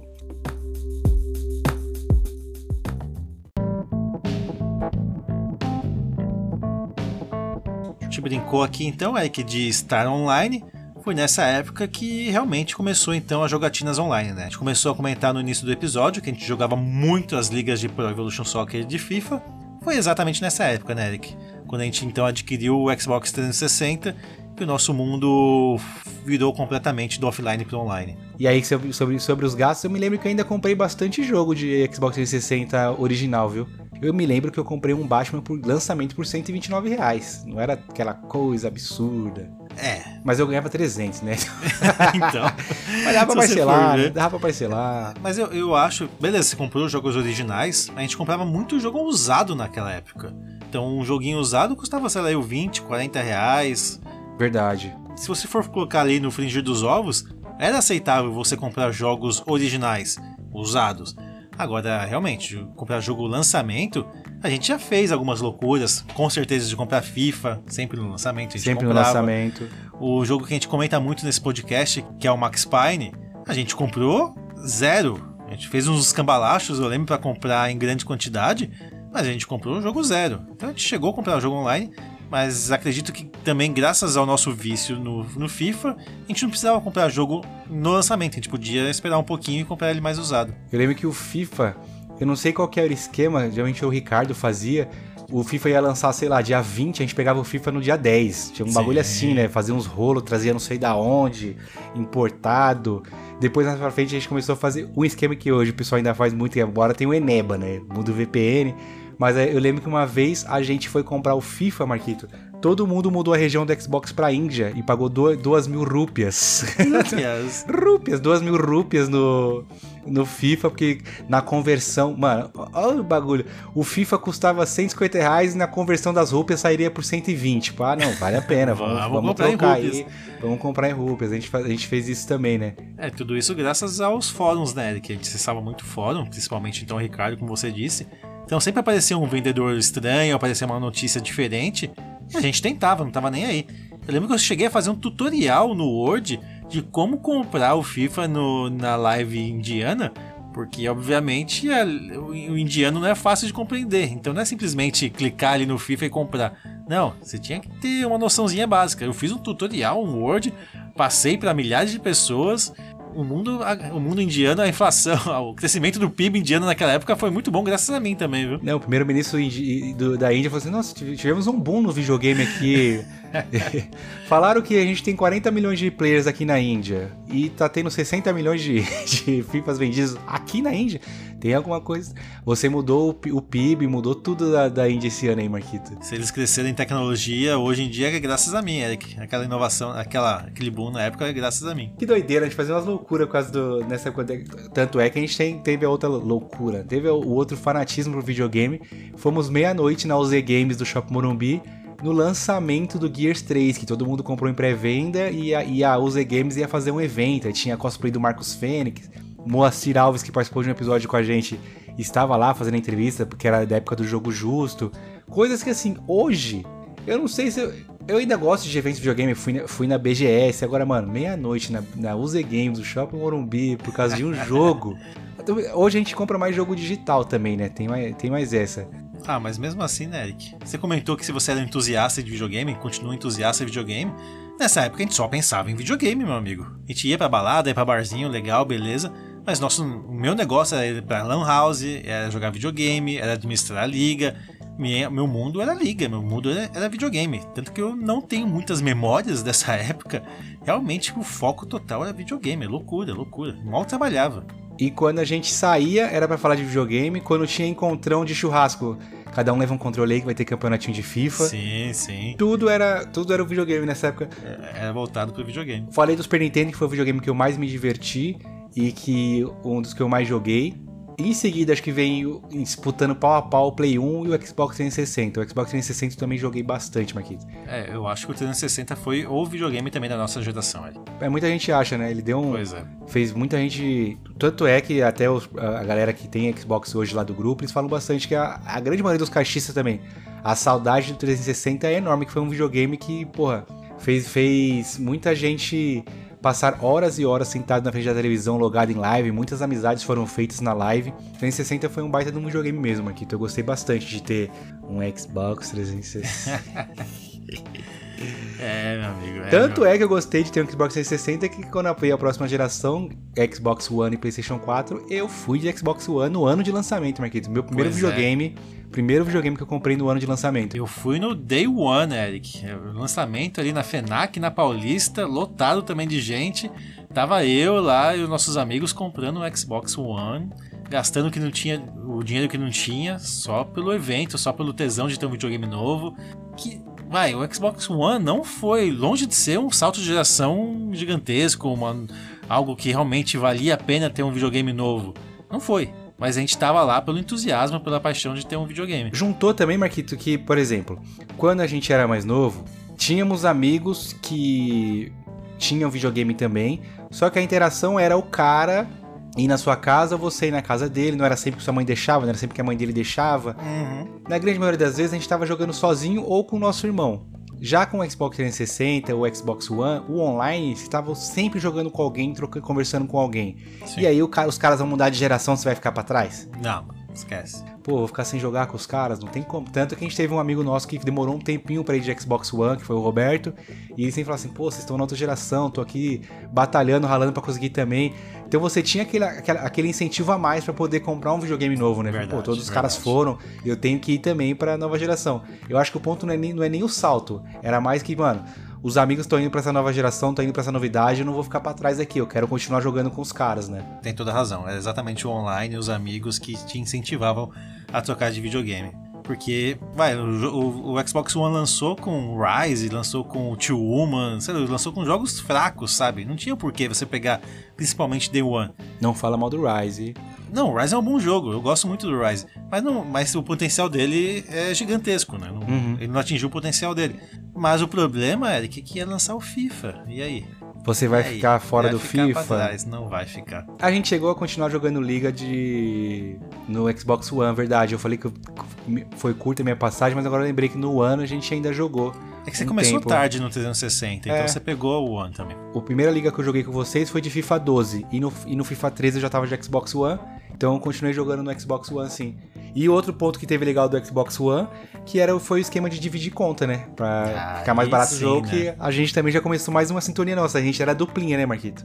A gente fez dupla, a gente fez trio, fez a suruba, né? O que dava pra fazer pra pagar menos no jogo, a gente fez, verdade. É que nem, nem sempre o Eric queria jogar um jogo ou eu que queria jogar um jogo. Mas uma terceira pessoa queria jogar o jogo. Então dava pra eu dividir com a terceira pessoa um jogo, o Eric dividir um outro jogo comigo e fazer essa suruba gostosa de jogos, né? O Xbox One era um videogame que eu gostava. Eu falei que não sentia impacto de, de diferença de gráficos entre os, entre os games. Mas eu, eu até que eu, eu gostava de jogo, dos jogos dele. Eu, eu joguei o, o Assassin's Creed Black Flag. Foi um, acho que um dos primeiros jogos que a gente comprou junto, Marquito, pra jogar no, no, no Xbox One. Joguei o Quantum Break nele, que é um jogo que é, divide opiniões, mas eu gostei muito, do, muito dele. Jogamos os Gears nele, o Gears 4 a gente jogou nele. Apesar de termos odiado o Gears 4, Jogamos juntos. sim. Jogamos juntos o, o Gears 4, FIFA, obviamente, jogamos bastante jogo nele. O, o Red Dead Redemption 1 eu joguei no Xbox 360, então no One eu joguei o GTA V também, eu joguei no Xbox One. Aí eu acho que eu fiquei 2013 até 2017 com o Xbox One, eu fiquei 4 anos de Xbox One, Marquito, foi um, foi um bom tempo. Não, foi, foi o último videogame dos grandes jogos, né, Eric? Pelo menos da nossa geração, da nossa época de jogar juntos. Foi ali o Xbox One. E depois a gente foi pro PlayStation 4. E no PlayStation 4 a gente ainda jogou alguma coisinha ou outra. É que Foi, foi o que a gente jogou o Nioh, né? A gente jogou o Nioh no PlayStation jogou 4. Nioh, E depois cada um na sua, na sua casinha. na sua plataforma. Jogamos o Nioh 1 e o Nioh 2. E a, a história, né, que na verdade eu fiquei até 2018 com. Não, finalzinho de 2017 com o Xbox One, porque anunciaram o tal de God of War 2018 para Play 4. Falei, puta, eu preciso. Na verdade, não foi nem o God of War. Primeiro falar, veio aquele trailer do Homem-Aranha, Marquito. Você pode não gostar do jogo, como mundo sabe que você não gosta, mas, Mas o trailer é bom, né? mas o trailer, todo mundo falou assim: caralho, é um Batman colorido. E todo mundo amou o Batman na época. Exclusivo de Play e tal, e já começou a dar aquela coceirinha pra comprar um Play. E aí anunciaram o God of War, falei, ah, então é, vou ter ir pro Play 4. Aí eu troquei o meu Xbox One, eu dei ele e mais 300 reais e um chapéu, e daí eu peguei o Play 4 pra jogar o God of War. E aí segui vários anos no Play 4, e ano passado, depois de um ano que lançou o Play 5, eu consegui a conquista do Play 5. Você com, com o Series X foi mais, mais fácil, né, Marquinhos? É, não sei se foi mais fácil, Eric, porque comprar o Series X era um desafio muito grande, né? Porque não tinha unidades disponíveis. Então você procurava, procurava e não achava. E quando lançava, quando lançava um lote novo, acabava em coisas de minutos. Então foi difícil comprar um Series X, tá? Não em relação monetariamente, mas em relação à disponibilidade mesmo. Então eu demorei, sei lá, eu, uns quatro meses para comprar, conseguir trocar de videogame para ir então para nova geração. E bom, é uma pena porque eu ainda gosto muito de jogar videogame, mas os meus grandes amigos foram pro PlayStation. Então eu meio que fiquei sozinho jogando Xbox, sem já aquela companhia toda que eu tanto gostava de ter nas épocas de, de liga de Pro Evolution Soccer, que era aquilo que eu falei, conversar o dia, a noite inteira com alguém, As épocas de jogar Nioh com você, que também era jogar a noite inteira com alguém. Acabou. Agora eu sou jogos mais indies. Talvez seja por, causa, por conta disso. Eu gosto de jogos mais indies. São jogos que eu jogo sozinho, de boa, sem compromisso. E acabo curtindo mais o videogame em si do que a companhia que era jogar videogame junto com outras pessoas. É, hoje em dia ainda tem alguns jogos. Tem os jogos que são cross-gen, né? Você citou que jogou Diablo 4 com, com os moleques recentemente, né? Sim. Mas realmente é, é, é diferente a experiência. Se bem que, Marquito, como eu falei, meu, o meu tempo de gameplay diminuiu tanto. Não, com certeza. Tem acho que 3, 4 meses que eu tô tentando jogar o Darksiders Genesis com o IG. A gente tá conseguindo jogar, mas assim, putz, joga um domingo, um capítulo, depois de. Tem duas semanas que a gente não joga, por exemplo, que o horário não bate, eu não tenho entrado para jogar, eu jogo, sei lá, eu entro pra jogar 4 horas da tarde que eu não chego da escola. Tá ligado? Ele, não, ele tá trabalhando, não tá lá. Claro, aí domingo, claro. domingo passado eu joguei, joguei, domingo retrasado eu joguei, mas aí fazia um tempo que eu não jogava COD com os moleques, falei, ah, vou jogar um COD, abri a livezinha e tal, na sexta, se não me engano também. E aí, por exemplo, próximo domingo eu vou tentar jogar com ele novamente não é tão fácil assim é, bater os horários. Não iria bater tão fácil com você, com você também. Fora que, como a gente falou, né? O Nioh a gente conseguiu jogar muito porque pandemia, a escola estava fechada, eu estava sem ir para a escola, então poderia me dar o luxo de dormir todo dia 4 da manhã. Era, era muito mais fácil do que, do que é hoje em dia. Eu tenho jogado mais, mais jogos sozinhos também por conta de não bater meus horários com, com os moleques. O próprio código que eu jogava muito diminui bastante meu tempo de jogo. Tenho jogado mais jogos single players e offline, Marquito, hoje em dia. Mudou pois um é, pouco né? a, minha, a, minha, a minha jogatina. Eu sinto que, se você for comparar nosso último, nosso último episódio de GOT com o retrasado, eu estou jogando mais jogos está mais variada, porque eu só teve um GOT nosso que eu só falei, mano, joguei, joguei COD o ano inteiro e dois, três jogos. Sim. Já no outro eu joguei uns 12, 13, 14 jogos. Mas também é aquilo. Eu procuro jogos, a gente brincou, né? Tem cara que abre um jogo e vai ver a lista de troféus e conquistas, ver se dá pra platinar ou miletar. Eu vejo o How Long to Beat. A 10 horinhas, meu tipo de jogo. Opa, fechou. 8 horinhas, meu tipo de jogo. Eu, eu peguei para jogar um jogo grande recentemente e não consigo zerar ele, Eric. Não consigo passar pro próximo jogo. Por quê? Porque ele é muito grande e eu tenho jogado pouco. Eu então simplesmente eu ligo a TV. Ultimamente tá passando uma NBA, eu tô mais querendo assistir a NBA ali, mexendo no celular e descansando a mente do que realmente, ah, eu vou focar na história, agora eu vou focar em jogar videogame. Putz, é, infelizmente as responsabilidades chegaram, né? Antes a gente não tinha responsabilidade nenhuma. Era chegar na casa dos nossos pais, ir pro quarto, ligar o videogame e esperar a janta ficar pronta. Exato. Agora, agora não, agora a gente tem que correr atrás da janta, tem que pagar as contas, tem que dar banho nas crianças, passear com o cachorro e o videogame acaba perdendo a prioridade. Pô, isso há três anos atrás não tinha, Eric, quando a gente gravou o primeiro episódio. Não tinha. Mano, três anos atrás, Marquinhos, a minha vida era chegar da escola, tirar um cochilo. Ah, vou treinar. Só levantava que o aparelho tava ali, terminava de treinar, tomava um banho, ligava o videogame e minha mãe falava: janta tá pronta. Jantava, pum, voltava para dormir. O tempo de, de game vai, vai diminuindo. E aí também tem esse ponto que você falou, você liga a TV, você, putz, não quero jogar um jogo grande agora. Por exemplo, eu terminei o Jedi, o Star Wars Jedi é, Fallen Order. Ele é um jogo grande, ele não, é, não achei cansativo de jogar, mas digamos que é um jogo grande. Tô enrolando para começar um outro. Ah, o Homem-Aranha vai sair do catálogo da Plus. Puta, vou baixar ele que eu vou perder a oportunidade. Desde o dia que eu anunciei no grupo lá que, ele, que eu ia baixar, nem baixei, Marco. Uhum. Aí o que, que o idiota tá fazendo? Ligou o videogame domingo agora, duas, três horas jogando Enter the Gungeon. jogo que já zerou faz tempo. jogo que eu já zerei. Jogo que eu já zerei faz tempo, porque agora eu botei na cabeça que eu quero a platina deles. Mas assim, eu sei no fundo não que não é que eu porquê, quero. Né? Não é que eu quero a platina, é porque eu só quero jogar alguma coisa tranquilinha assim, acabou, desligo o videogame e fico de lado. Tá bem diferente a minha. A minha. Pois a é. minha eu, e assim, porra, eu, tenho, eu, eu ainda tenho a mesma vontade de jogar, eu ainda gosto muito de jogar videogame mas o meu tempo e, meu, e minha disposição para jogar tá totalmente distor distorcida.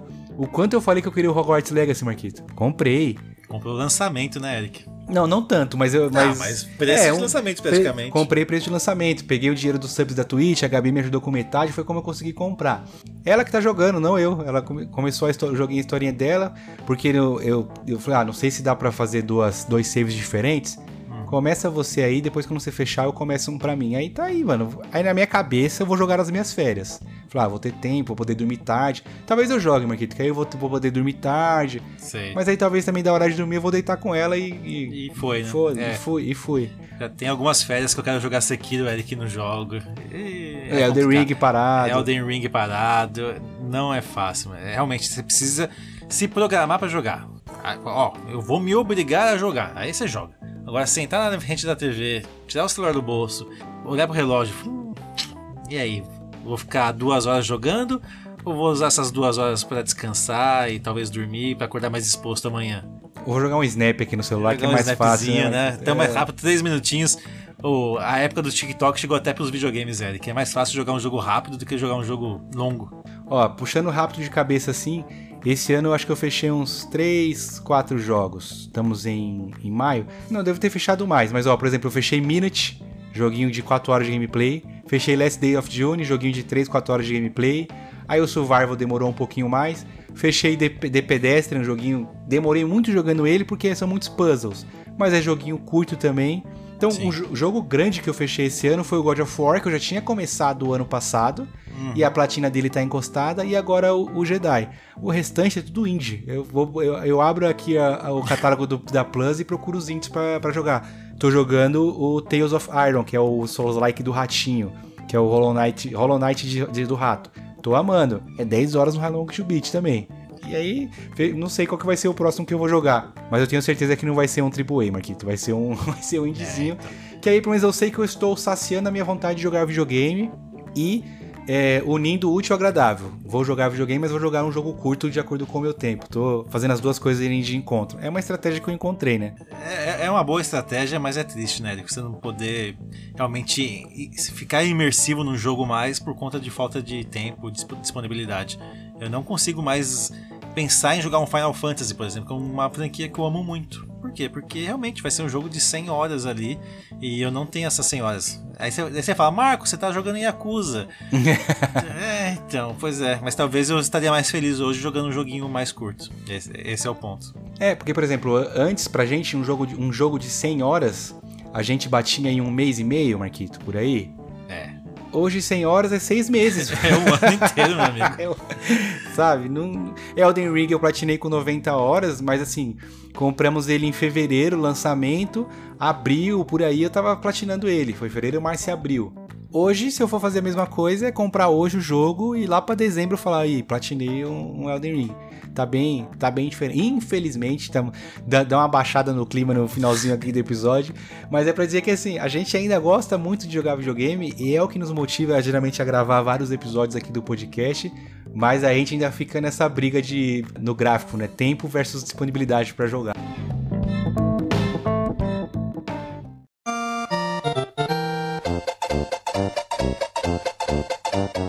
Quer apoiar esse podcast e de quebra concorrer todo final de mês a um gift card no valor de 100 reais? É muito fácil, é só você entrar em apoia.se barra vai apoiar hoje, que é o nosso programinha de apoio coletivo. E além disso, as empresas que quiserem anunciar no nosse podcast é através do Apoia-se que elas conseguem também. E temos três empresas que nos patrocinam no momento. Primeiramente, vamos falar da SDC Imports, que é uma loja de artigos esportivos. Vendem camisas de futebol, basquete, NFL, camisas retrô, camisas atuais.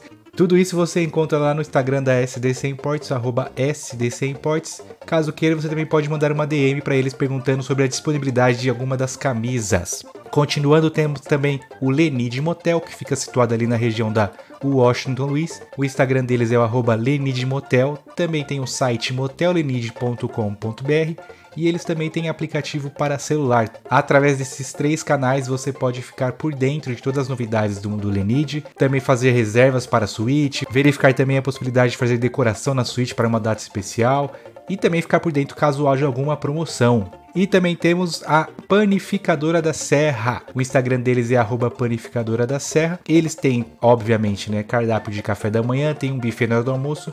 E o grande diferencial é que à noite eles também têm pizzas em delivery. Através do Instagram deles que vocês conseguem solicitar as entregas. E é isso. Quiser participar dos sorteios, apoiar esse podcast ou anunciar nossa empresa, só entrar em apoia.se barra vai apoiar hoje.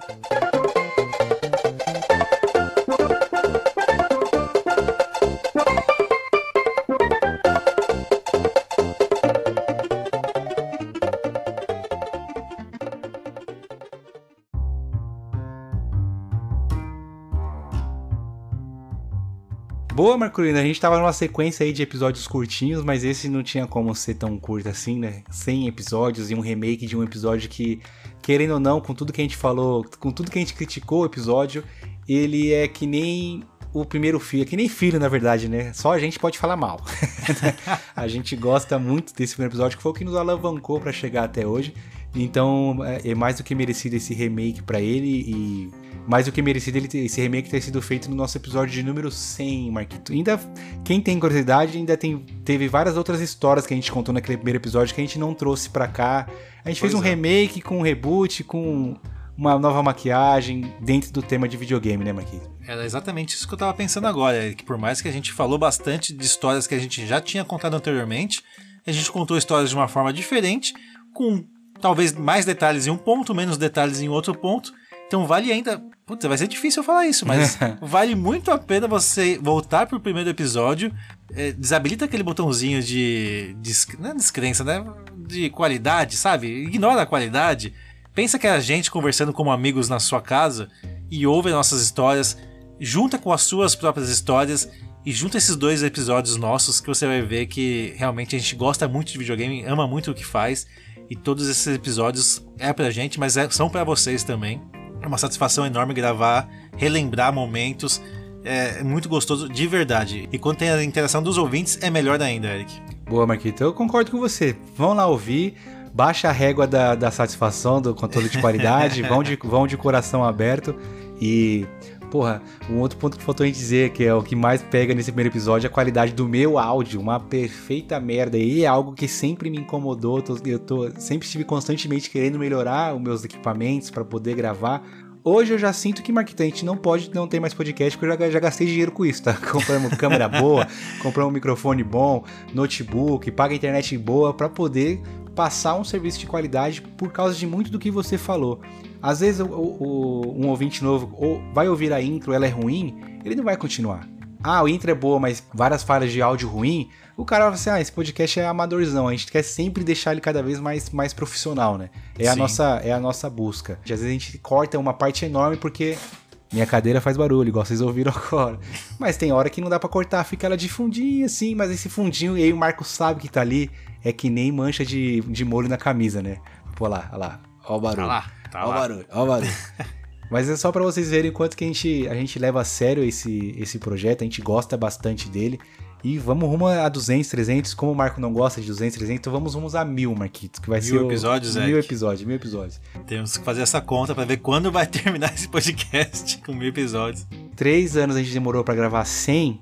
Fiz uma conta rápida aqui, não, não vou fazer essa, essa regra de três, não. Você, ouvinte matemático, manda pra gente aí quando é que a gente vai chegar a mil episódios, né, Marquito? 30 anos, Eric. Haja coração. Você se imagina, Marquito, com 60 anos gravando podcast ainda? É engraçado, né? É engraçado, mas é possível, né, meu amigo? É, hoje eu vi, ontem o Juras abriu uma caixinha de perguntas e ele viu um pessoal falando assim, pô, te acompanho desde a minha adolescência.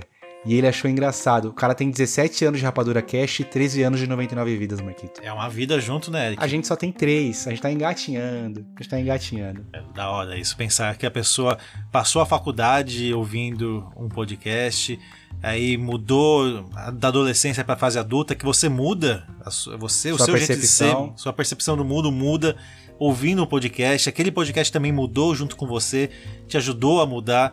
Eu acho muito legal isso, eu acho muito bacana a gente vê casos que, ah, antigamente que era bom. Ah, era bom, mas hoje também é bom, do jeito, do jeito que é, de uma forma diferente. Mas hoje também é interessante. E se, se o podcast mudou, você também mudou. E com certeza essa evolução é muito interessante de acompanhar junto com os nossos ouvintes. É verdade, né? Se o podcast mudou e você continua ouvindo, é porque você mudou junto, né? Pois é. Belo pensamento para encerrar esse podcast, né, Colino? Conseguimos terminar de forma decente? Decente, primeira vez em 100 episódios. então é isso, Marquito. Pessoal que ouviu até aqui, muito obrigado pelo todo o apoio que vocês nos dão. Cada, cada play, cada comentário de, pô, gostei desse episódio, conta muito pra gente. Não pense você que não. Às vezes a galera ouve e fala, ah, não vou nem comentar, já passou, ou esquece, mas, pô, cada vez que alguém vem falar ou ouvi aquele episódio e gostei, eu, ou, ou manda para mim ou manda pro Marco. O que, que, a gente faz, Marquito? Um copia e manda pro outro, né? Porque a gente gosta de sim, compartilhar. Sim, compartilhar. compartilhar. Hum. Vou deixar uma caixinha de perguntas aqui no nosso Spotify para vocês mandarem uma mensagenzinha. O que, que vocês mais gostam no nosso, no nosso podcast? E é isso. Sigam as nossas redes sociais, arroba vai logar hoje em todas elas.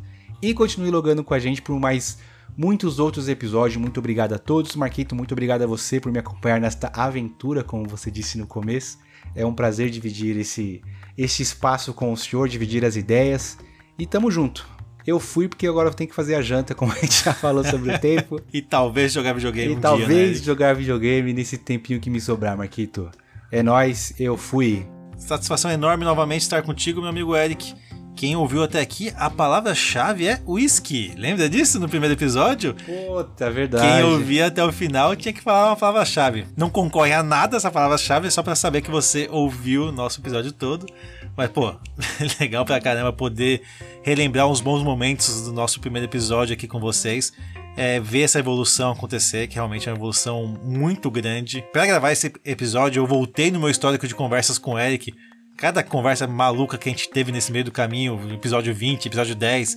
Ah, roteiro, ah, convidado, ah, não sei o que. Tanta coisa maluca aconteceu nesses 100 episódios que daria para gravar realmente um especial enorme comentando do, das nossas experiências mas a nossa maior experiência realmente é gravar aqui com vocês e trocar essa ideia.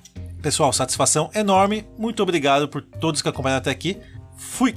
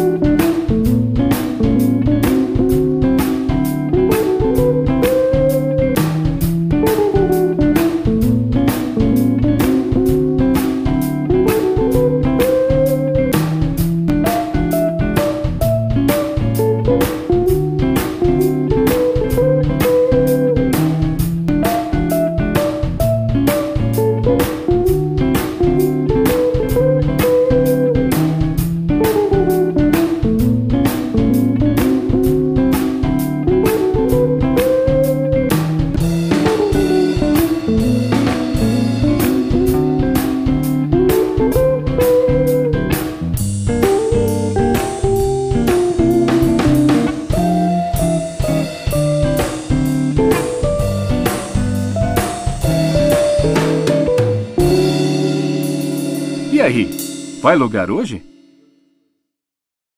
Fala pessoal, bem-vindos ao podcast Vai Logar Hoje? É, isso aí, estamos online agora, eu e o meu amigo Eric, prontos para fazer esta aventura acontecer. Eric, qual é a sua, irmão? Bem-vindo.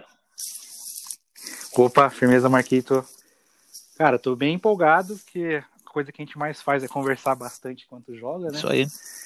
A gente tem ba temos bastante assunto. É, sempre que a gente está online de noite, rola uma, uma jogatina, um corujão, e a conversa sempre flui. E, mas e aí, eu queria falar um pouquinho sobre a gente, como começou a nossa amizade. Bora. Que na verdade é até engraçado, porque a gente se conheceu trabalhando, mas a amizade mesmo surgiu com o videogame. A gente conversando ali na época no Xbox, pela live, nos campeonatos de FIFA. Lembra bem disso, né? Grande. As ligas, é. liga de FIFA, só, só quem jogou sabe. é, é engraçado que eu lembro que o primeiro contato que eu tive com você lá na IDS foi que a gente trabalhava em setores Sim. diferentes, mas no mesmo andar. Mas foi justamente sobre a liga, porque eu lembro que o Felipe foi mostrar para mim o painel e eu fiquei impressionado. Na época não era nem FIFA, era Pro Evolution, se Sim. não me engano, que vocês jogavam primeiro. E aí vocês, o Fê foi mostrar para mim um painel e você sentava junto com ele, jogava também, e a gente começou a conversar ali, acho que foi o nosso primeiro contato. Na empresa foi sobre o, o videogame, e eu lembro que depois de um, te um tempo depois eu fui na casa do Fê para algum churrasco, alguma coisa, e joguei com o time dele, acho que contra o Ricardo, se eu não me engano, um timezinho de, de pés, eu ficava impressionado com a organização que vocês tinham, do painel, de cada um tem seu Sim. time, como é que não editava. É, naquela época não tinha, não tinha WhatsApp, não tinha, não tinha nada, era tudo pelo site, ali pelos fóruns da, da internet. Aí a negociação tudo era feita pelo fórum e tinha um sistema numa página ali do, do site deles mesmo, que a gente comprava esse site que você fazia a negociação de boneco, montava o time, marcava os jogos com, com a galera que a gente nem conhecia, né? Era tudo o pessoal do Brasil inteiro que a gente ia conhecendo ali na hora é o mais da hora disso, é isso, né? porque é galera do Brasil todo, do sul, do norte, nordeste.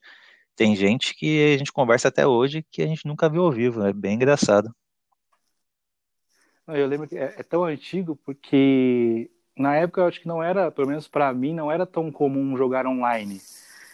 Porque eu, eu a, a, minha brisa de jogar PES era jogar o Master League Offline, na época de Play 2, e aí toda aquela, aquela aquele simulador de manager, né? Contrata tal cara, paga Sei. tanto e tudo mais. Tanto que depois que eu comecei a ver vocês jogando online, acho que eu tava com o Xbox, e aí vocês estavam jogando. Foi o meu primeiro contato em entrar em grupo, e no famoso Vai Jogar Hoje. Que aí comecei a jogar, jogar Call of Duty. Comprei o Black Ops, meu, meu Xbox era destravado ainda. Aí foi meu primeiro ban na live. porque jogando online, tomei um ban.